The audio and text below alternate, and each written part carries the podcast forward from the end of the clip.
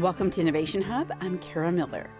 Over the past few months, billions of people at one time or another have been told stay home. Most business has stopped, travel has stopped, cell phone data shows that many, many people have pretty much stopped. Now, it's not an experiment anybody wanted to run, but we have run it. And for those interested in how to stop climate change, it was a revealing experiment with a big question mark. Did all that stopping get us somewhere?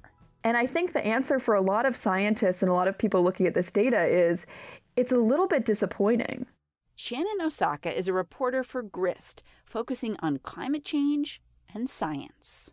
So, the top projections right now are that emissions this year will fall between 5 to 8%. And that kind of depends on how long the lockdowns last. Mm-hmm. But if you think about that, ultimately, in order to stop climate change, we need to get our emissions down 100%. And so it can be kind of shocking to think, oh, it's just going to be 5 or 8%. Right, right. So if somebody is thinking, well, gee, you know, we really want to tackle this issue of climate change, but in a scenario in which we all stop moving and a ton of people lose their jobs and industry comes to a grinding halt in many areas and things go down carbon emissions go down 5 to 8% uh, that, that doesn't sound that good Right. And I think that part of it is that people think of carbon emissions as being mostly their car hmm. or the international flight that they took. And the reality is that transportation is really only about 20% of our overall carbon emissions. And the rest is things like electricity, heat, industry, all of these other components that as an individual you have less direct control over.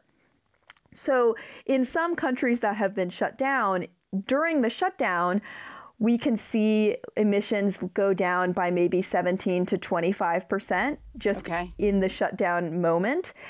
And that's mostly from surface transportation. But all of the other emissions are still there. And the expectation is that things will rebound such that globally we only have about a 5 to 8% reduction. And so it kind of shows the need to have more structural emissions reductions. So we need to, for example, electrify the grid. That's extremely important because people are still using electricity, and some of that electricity is still coming from oil and gas and coal. So when we see pictures of like Los Angeles with no smog or New Delhi, you know, all of a sudden these these cities that had been had very sort of cloudy skies in some ways or dirty skies that you couldn't you didn't have very good visibility and all of a sudden they're clear and beautiful. When we see that, you're saying still that's not having much of a dent on, you know, global warming. Yeah, it's not having the dent that people hope that it is. I think I've seen a lot of headlines saying you know, look, this proves that if we just don't move, we're solving climate change. And the reality is that it's great that air pollution is decreasing. It's mm-hmm. wonderful that there are clear skies over LA. That's good for human health. That's good for a lot of things.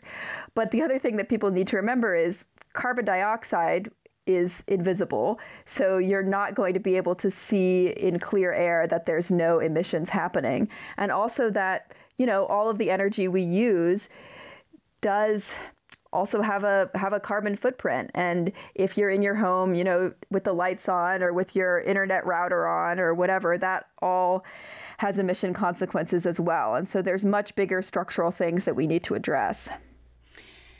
Has it taught you seeing what's happened here that it's going to be much more difficult to tackle climate change than we thought I think so. And I think that it's important to sort of get that message out. I think there's a tendency on the part of some people in the public to say, well, at least, you know, this is great for climate. Right. But one way to think about it is to realize that let's say that emissions this year, given that there's maybe three months of severe lockdown, if emissions this year drop by 8%, what we would need in order to avoid the most dangerous climate change would be for emissions to then drop another 8% the year after that, and the year after that, and the year after that. Hopefully, so without the if, lockdown. Right. And even if right. we did a three month lockdown every year for the next 10 years, that would not be enough because, wow. you know, the next year it would have to drop even more and even mm more. mm And so I think that it's sobering, but it also shows the need for really robust government policies, not just people deciding not to travel or move. Right, right. I was going to ask you that. You know, when we say to people, uh, try to bike to work instead of drive, are we really taking our eyes off? I mean, you were talking about like, electrifying the grid is so important. Really, the people you elect are, in some ways, the most important thing you can do because I mean, I have no control whether a grid is electrified or whether the right. the electricity that I get, you know, you know, where it really comes from. I, little control, anyway. Yeah, I mean, I think that in the climate space, there's people who are really big on individual action. And I think that it's wonderful when people bike to work, when people decide to stop flying because they know that it's a huge contributor to carbon emissions. And I think that people doing those individual actions can be very powerful because it indicates to their peer group, to their communities, that this is something really serious that we need to address. But I do think that one of the most crucial individual actions that you can do on climate change is to vote hmm. and to organize politically. So to think about who you're electing who might have the power over making utilities go zero carbon, for example, or instituting a carbon tax. Those are really, really important things that in the long run will do a lot. So, six months ago, climate change felt like a huge issue. Right now, in some ways, it feels smaller, even if it's a very important issue to anybody, you know, any particular person as an individual because our lives are just so overwhelmed by this virus and by whether it's you know a, a sickness uh, in the family or in the city or uh, you know a, a, loss of a job. I mean it's just so pervasive. It, this affects people's lives so deeply in, in a number of different ways. Do you think in some ways does this set back the issue of climate change? Because it may be that for the next two or three years all anybody can think about is masks and kids not going to school and you know and death tolls and hospitals and personal protective equipment yeah, I think that that's definitely a concern, and it will depend on how the environmental movement responds and how politicians respond.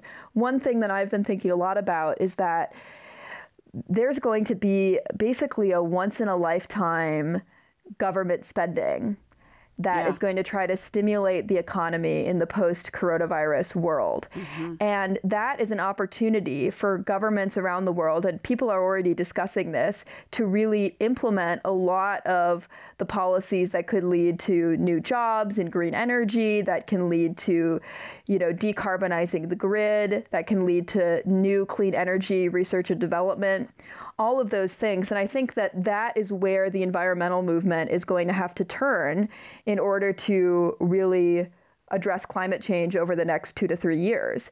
And so I think in some ways it's concerning that people will be focusing on the pandemic and not thinking so much about these issues. But in other ways, it's a huge opportunity to really make sure that the climate is part of these stimulus packages that are going to come out in basically every country around the world. Right, right.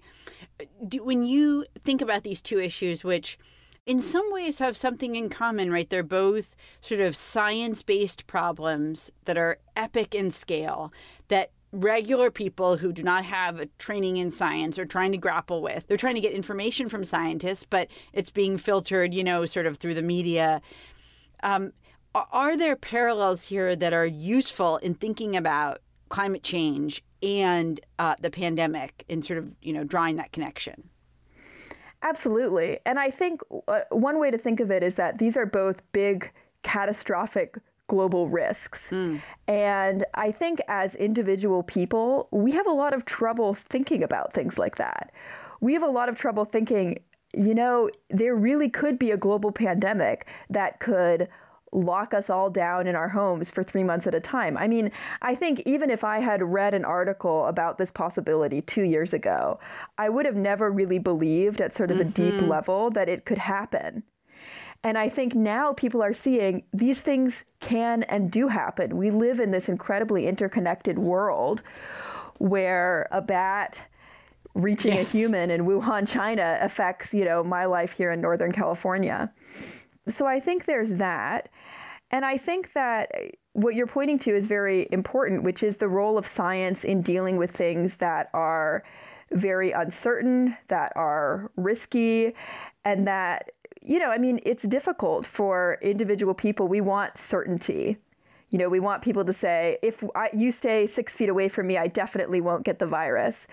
Or you know we can definitely expect this type of extreme weather whether it's heat waves or droughts to change in this way because of climate change. And science is not always like that. Mm-hmm. and so i'm hopeful that coming out of this pandemic people will be learning some important lessons about the role of science and scientists in communicating to policymakers of just it's not always black and white. We have to deal with uncertainty. But at the same time, these scientists and modelers are really doing the best that they can. I, I wonder finally how um, climate change factors into this and whether that is contributing to us seeing more pandemics or more frequent pandemics. Yeah. So we know that climate change makes some infectious diseases more likely. So that can be Lyme disease, malaria, dengue, and that as temperatures rise, species are moving outside of their native ranges. Mm-hmm. So basically, as climate change progresses, that is also another factor, along with habitat destruction, that can cause species to mix in new ways, species to encroach on sort of human habitation and get closer to us there's not been a lot of research so far about climate change specifically causing these types of infectious diseases like coronaviruses or mm. other kind of bat borne viruses. But I think that that's something that we're going to have to look into. Shannon Osaka is a reporter for GRIST. She focuses on climate change and science. Thank you so much for being here. Thank you.